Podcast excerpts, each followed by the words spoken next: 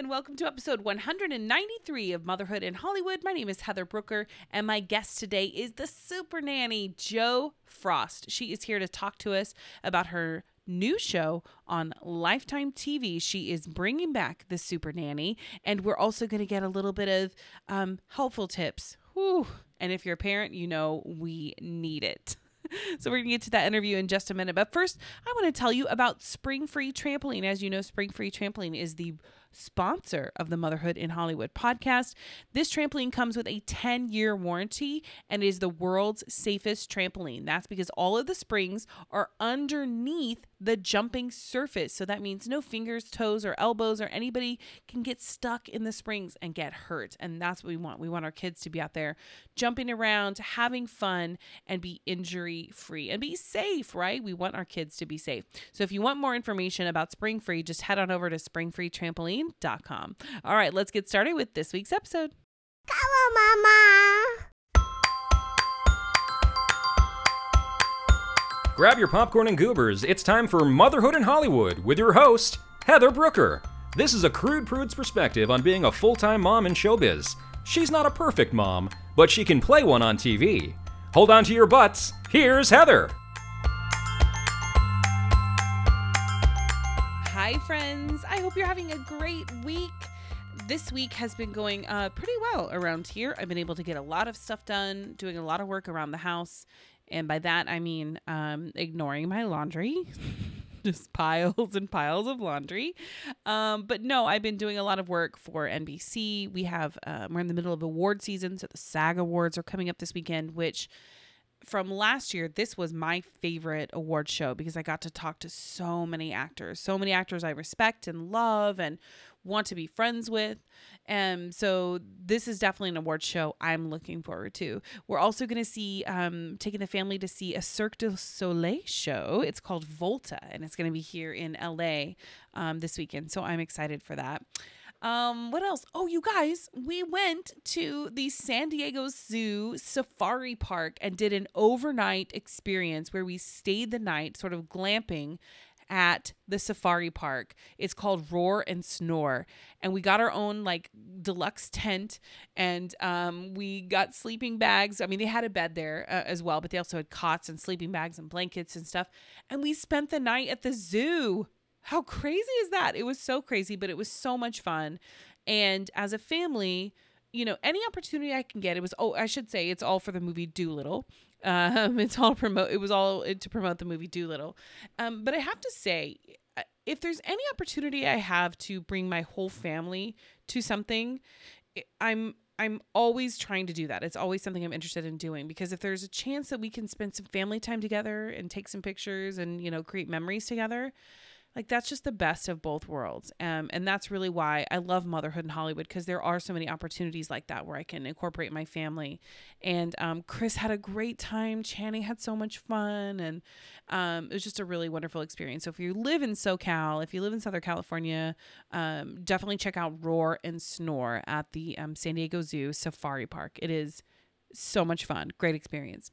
Um, all right so let's talk about this week's episode you guys my guest is Jo Frost. She is known to many of you and millions around the world as the super nanny. She is um, a treasure trove of information and helpful reminders and um, uh, research based tips and information um, for parents.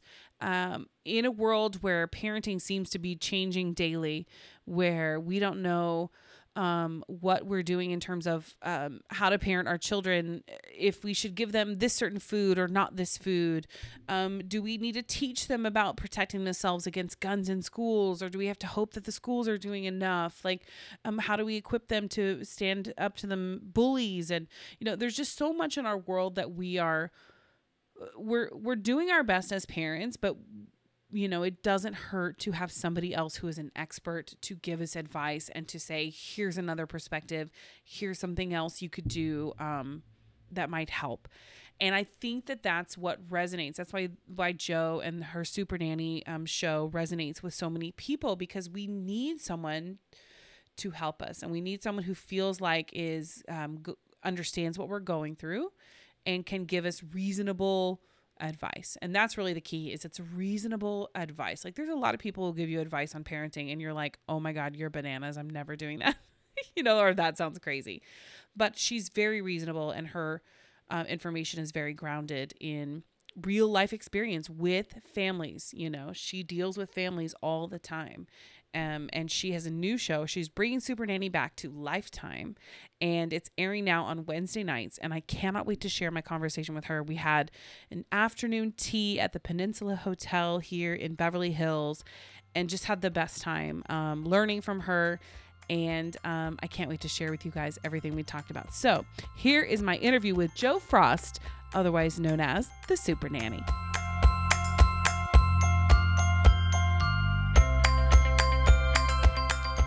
So this is such a thrill for me, you guys, because we have Jo Frost on the show today, the super nanny herself. Hello, Jo. Hello. Um, so Super Nanny is back. It is It on is. Lifetime. Tell me what is going to be different about this iteration of Super Nanny. Um, so much actually. Um, I'm I'm really excited to be bringing it back because it's needed. You know, it's it's time. Um, there are a lot of families that do need a help across America, and the importance of the show coming back now, I think, is very prevalent with respects to families um, receiving the advice that they so desperately need. Uh, like you said, it is on the Lifetime Network every Wednesday at 10 o'clock. And um, we are going to be seeing a, a new, fresh, modern, no bars held Super Nanny show, as in, it doesn't matter what age the child is that you need the help as a parent or what type of family dynamic you come from, you know, how we define family. And that's the beauty of being able to come back and do a show where I've evolved as well as family have evolved over the last, I want to say, what, nine, maybe 10 years since the last time we saw Super Nanny on the air. I think it was 2011. So there's this wonderful opportunity to bring my wisdom and my expertise to help families that allow me to be able to really look across the board of, of what it's like to be a family today in this modern world, in the technology era, dealing with how technology has um, interrupted us and disconnected us in so many ways. Taking a look at the um, homes of families where uh, one partner may be away, whether that's through deployment, uh, through military families, uh, whether that's first responders. Um, really giving to me what I felt was incredibly important, and to make sure as an executive producer on the Super Nanny show was to give children a platform, to give them a voice, to be able to hear and allow them to articulate and express what they're feeling and the help that they need. It's always been about helping parents bridge the gap between themselves and their children.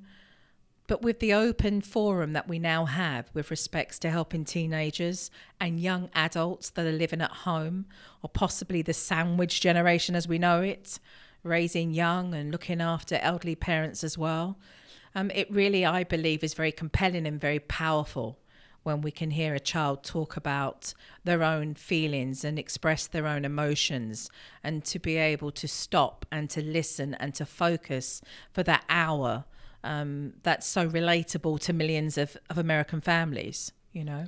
Now, you um, brought up a wonderful point. It's actually one of my first questions to you is about the addition of um, technology in our family, um, in families across the world, and the addition of just so much stuff, so much sharing on social media that goes on. How does that affect us as parents, and how is that affecting our children? I think it has done good and bad. I, along with many professionals, said over eight years ago, we don't know what will become of technology in the respects of will we be able to navigate this space and still create a balance? And we were starting to see a slippery slope already. We have to acknowledge that we're in this era now, and I think it's important to embrace it because there are many wonderful things about technology. There really is. I mean, when when you look at science and um, and certainly you look at technology and and how wonderful it is, in how it's enhanced many people's lives in so many ways. Um, it's wonderful to actually watch and be very encouraged and inspired. But my job is to help families where that technology has not um, been brought into play where there is much equilibrium or balance. And so I think the biggest issue we have in this century is all of us, whether you're a child or a parent or, or no kids, is learning how to stay focused and present in a world where we're distracted every five, nine seconds. Mm-hmm we sublimely are seeing things around us all the time. Uh, we're swiping up, we're swiping to the left. You know, we're constantly right. I just I just did a video with you where I was telling people to swipe so, up. Yeah, I mean, you know, I, I'm, I'm, like, part, let's I'm look part up, of the problem, right? you know, we're we're constantly doing that, right? We're you know we're constantly swiping and swiping and looking and looking. We have this immediate information um, at our fingertips and it has created uh, this wall that I believe many hide behind and have used as, it, as an excuse. Um, I, I, see a disconnect in communication and language and conversation. Um, I have seen um, a disconnect in the relationship between different family members. It's shocking to me still to walk into a home and help a family where a child as young as five years old is showing the signs um, of signs and symptoms of somebody who's an addict mm. because we've become so obsessive with needing to know right the fear of missing out what are we missing um, what won't we know mm-hmm.